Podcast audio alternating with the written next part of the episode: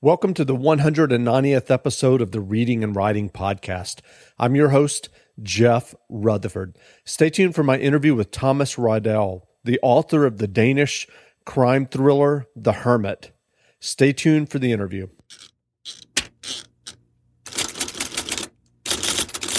Welcome back to the Reading and Writing Podcast. My guest today is Thomas Rydahl, the author of the Danish crime novel, The Hermit. Thomas, welcome to the podcast. Thank you so much, Jeff. Sure. Well, if someone listening hasn't heard uh, about your novel, The Hermit, yet, how would you describe your novel? Well, they probably haven't heard about The Hermit yet, since it's just it just came out in Denmark and it hasn't been translated into English uh, as of yet. Uh, but how I would describe it is, uh, well, if, for, one thing, it's uh, I I actually didn't know to begin with that it that it was a crime, a novel, or uh, but I apparently the the reviews I'm getting here is that it's a literary thriller. So, so um, that's what the reviewers have said. But uh, but so it's a it's a literary thriller, and it uh, takes place in a in a Spanish island uh, called Fuerteventura. Uh, it's uh, just uh, west of Africa, and I have a my my Danish protagonist. Um, he's a an older Danish guy. He's about seventy. He fled Denmark. Uh, he fled his family and he went to this deserted island. It's not completely deserted, but it's it's kind of a um, uh, like a um, how would I describe it? It's uh, it's not the most popular of the Grand Canarian Islands, I would say. Sure. Uh, and uh, so he he fled there 18 years ago, and he's been living there as a hermit, basically, and uh, also recently a taxi driver and a p- piano tuner.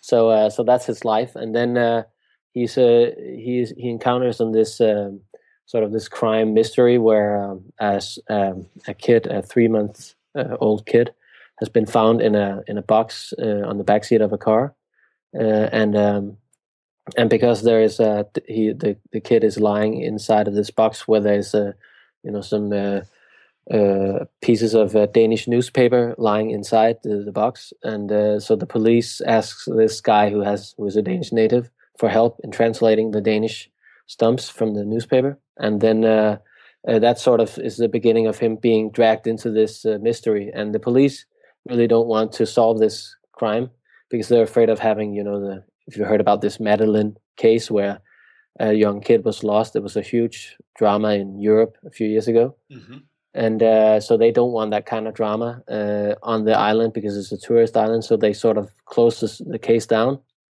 but my 70 uh, year old hermit is very uh, sort of uh, uh, he's very offended by the whole case and the police not wanting to pick it up. So he he starts to investigate the the, the case on his on his own.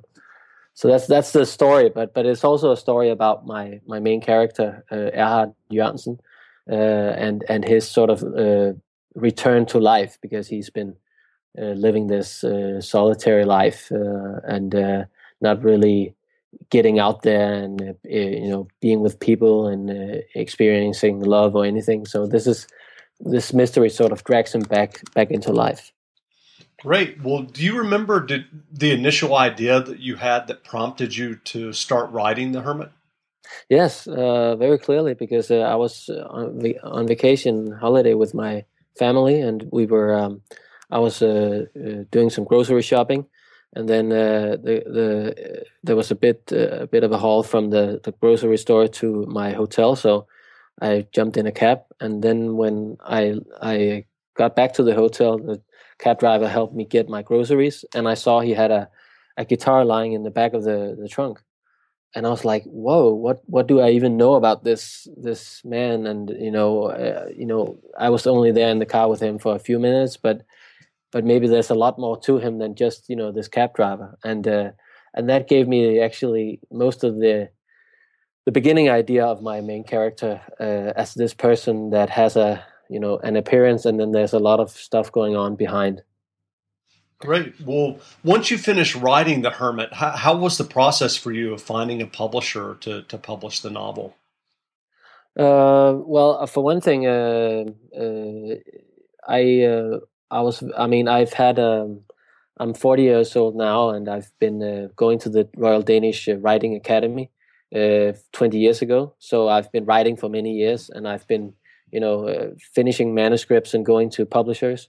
But uh, but but they they mostly had the same answer which was what kind of genre is this? Uh, is it sci-fi? Is it you know contemporary fiction? Is it thriller? And and, and normally I couldn't really answer them and uh, so so I've had some very good but also very tough feedback from the the the publishers here some of them said like uh, oh, it's a you know you you you we love the way you write, but we just wish you wrote something different, uh, which was uh, I didn't really know what to do about it. So what what it, what eventually happened for most of the I mean like three or four scripts is I I I wanted to sort of uh, you know go back to the script and work even more, but I but I sort of sort of like the the the the energy you know just left the project in some way and and I and I and I started to look at, at my other, you know, have a lot, lots of other ideas.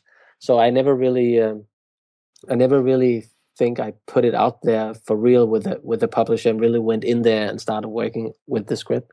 So this was the first time I actually had a finished script where I knew it was more in one genre than another, so to speak. and I knew this was probably something completely different for the publishers to uh, get a grasp of. Uh, so uh, so what I did actually, because I don't know how it is in the states, but uh, the uh, I know you have a lot of uh, agents, you know, working in between the publishers and and you know in between the right. writer and, and, the and the publishers. But in Denmark, we, it's it's more common for the, the, writers to go directly to the the publishers, and uh, and but but the, also there's a sort of a a concept or like a uh, a morale about that it's not you shouldn't go to you know more publisher at one time you should only you know go to them one at a time uh, but I, I I had an idea that you know those days are over. Now it's the sort of the era of the writer. So I said, okay, I'm just sending it out to you know multiple uh, publishers. So I selected uh, a few of them, and I sent it out, and I got a I got a really fast uh, answer from one of them uh, that just said, "We're not interested in that type of literature, um, which was quite. I mean, like I was a bit surprised about the the, the speed that they.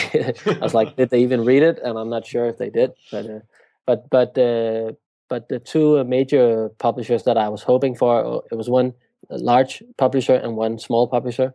Uh, I was hoping for those two, and and uh, and the the small publisher came back uh, not as fast as the the first one, but almost as fast, and they were just thrilled and really happy about it.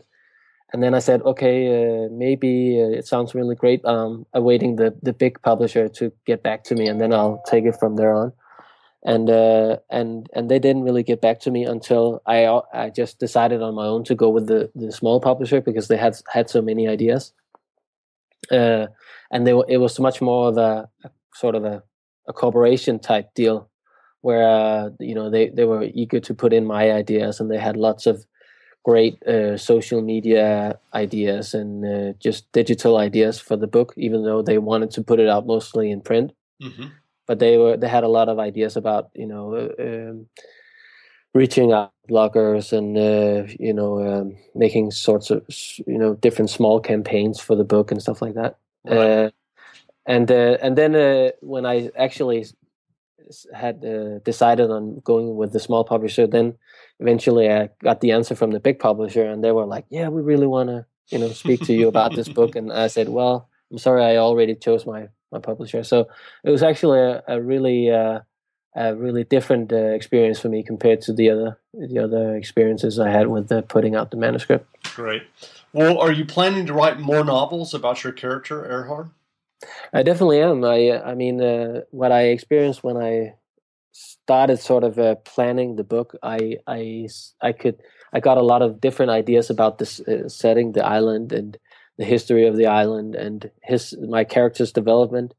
And I I actually decided on uh, telling the sort of the most simple story first. Um, uh, and so so it's more like a uh, an origin what do you call it, origin story or something like that origin uh, yeah uh, yes. and uh, but uh, but also a story in itself not not something you know uh, and then just take it from there on. If if I if I wanted to come back to the the scene and the and the environment and and to Erhard, then uh, then maybe I would do that for uh, uh, book two or maybe book three, and then I started to uh, actually pile different ideas in book two and book three. So uh, so without having it like set on that I wanted to write three books, I started planning for three books, uh, and as soon as I actually finished the first one, which is out now uh, I felt like uh, going back to Erhard and to the island because I, I had some other stories uh, that I wanted to to tell about him and and uh, and his development as a person. That's great. Well, well, given your your years of writing and now with your success of The Hermit, um, what advice would you have for someone who might be listening who is an aspiring writer and would want to have their own novels or stories published one day? yeah, that's that's a good one. I actually I, I also just want to put in a lot of thanks to you because I think actually through the years writing, then listening to your show has been has been a huge inspiration for me and and something to sort of uh, go back to and listen to your great uh, conversations. Oh, thank so, you. So I'm really uh, for me it's I'm really you know thankful to be able to maybe give some of my advice uh, to you know aspiring writers. Uh, but I've I've been thinking about this because I also wrote a blog post in Danish, of course, uh, uh, uh just recently about this. The first thing for me is for you to um, stop listening to your inner critic.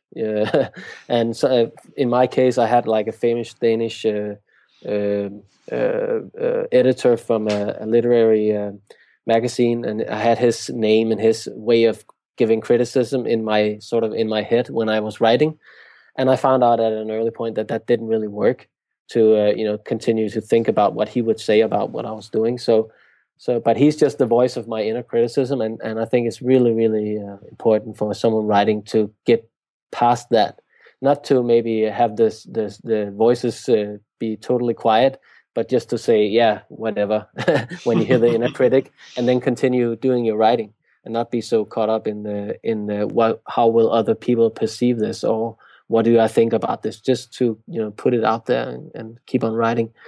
And then the second thing I think is to um, to uh, to be really uh, bold about uh, putting your own time in uh, so it's really about uh, I mean uh, if if you have if if if your main job is not being a writer then maybe you have other jobs and then it's really important for you to to put the time in there and also if you like I do have a family and stuff like that, then it it could be a, a, quite a challenge to get those hours in there and get the pages done.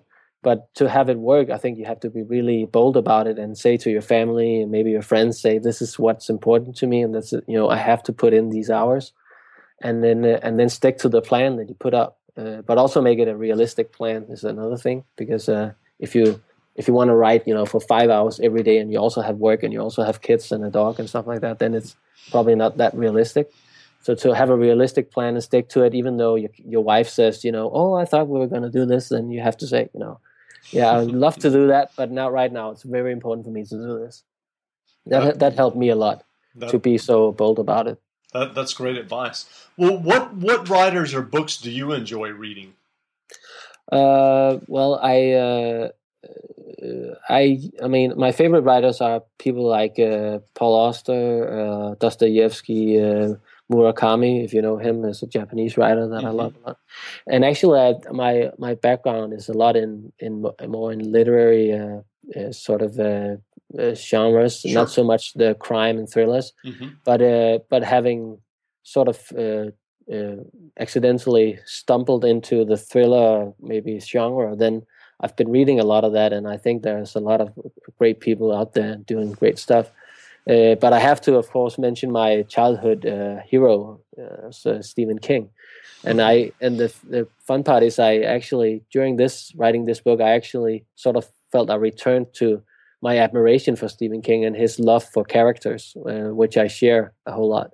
And uh, and so I, I he, has been a great influence for me, but not in the recent years where I've been reading more sort of um, more less less plot uh, driven uh, writers like Auster and and uh, Murakami. Sure. Well, well, um, if someone is listening to this interview and would like to learn more about you, um, where could they find you online? And I can also provide a link in the in the show notes as well. But what's the best way for them to find you? Well, uh, I mean, the best uh, maybe for English speaking people, it's the best places to find me on Twitter, which is Tom Dahl, T H O M D A H L. Uh, that's my Twitter handle there. And uh, if uh, if you are not afraid to maybe Google Translate a bit, then you can go to my my Danish, uh, you know, uh, author website, which is uh, my my name.com, thomasrydahl.com, uh, and you can see my uh, you know a picture of me in my book and and right. read a bit about that. Uh, I have a plan because I'm coming out in Holland, France, uh, Spain pretty soon next year, I think. Uh, and so I need to have a more of a, an international presence. so I think in the uh, within too long, I'll also have an English at least uh, website coming up. Right. And before we started the interview, we, we were talking, and you had said that there there is the possibility um, of an English translation, you know, maybe next year or an English publishing deal. Um, yeah, um, yeah. My, uh, I mean, my agents uh, are working uh, to uh, to get a deal with uh, an English, maybe American publisher, and they're still uh, in the negotiations with a, a, few people there, and I'm looking so much forward to it. That's like my childhood dream is to come out in in the states. Uh, so yeah. Great. Well, I'll have links to those uh, websites and your Twitter handle that you mentioned um, in the show notes so people can check that out. And again, we've been speaking with Thomas Rydahl, author of the Danish crime novel The Hermit. Thomas, thanks for doing this interview thank you very much for, for letting me be here and share my thoughts and, and listening to what I have to say. Great.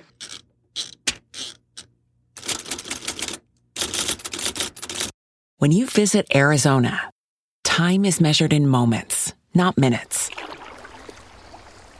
Like the moment your work stress disappears as you kayak through the canyons. Or the moment you discover the life changing effects of prickly pear chocolate but nothing beats the moment you see the Grand Canyon for the very first time. Visit a new state of mind. Learn more at hereyouareaz.com. When you need mealtime inspiration, it's worth shopping Kroger, where you'll find over 30,000 mouthwatering choices that excite your inner foodie. And no matter what tasty choice you make, you'll enjoy our everyday low prices, plus extra ways to save, like digital coupons worth over $600 each week. You can also save up to $1 off per gallon at the pump with fuel points. More savings and more inspiring flavors make shopping Kroger worth it every time. Kroger, fresh for everyone. Fuel restrictions apply.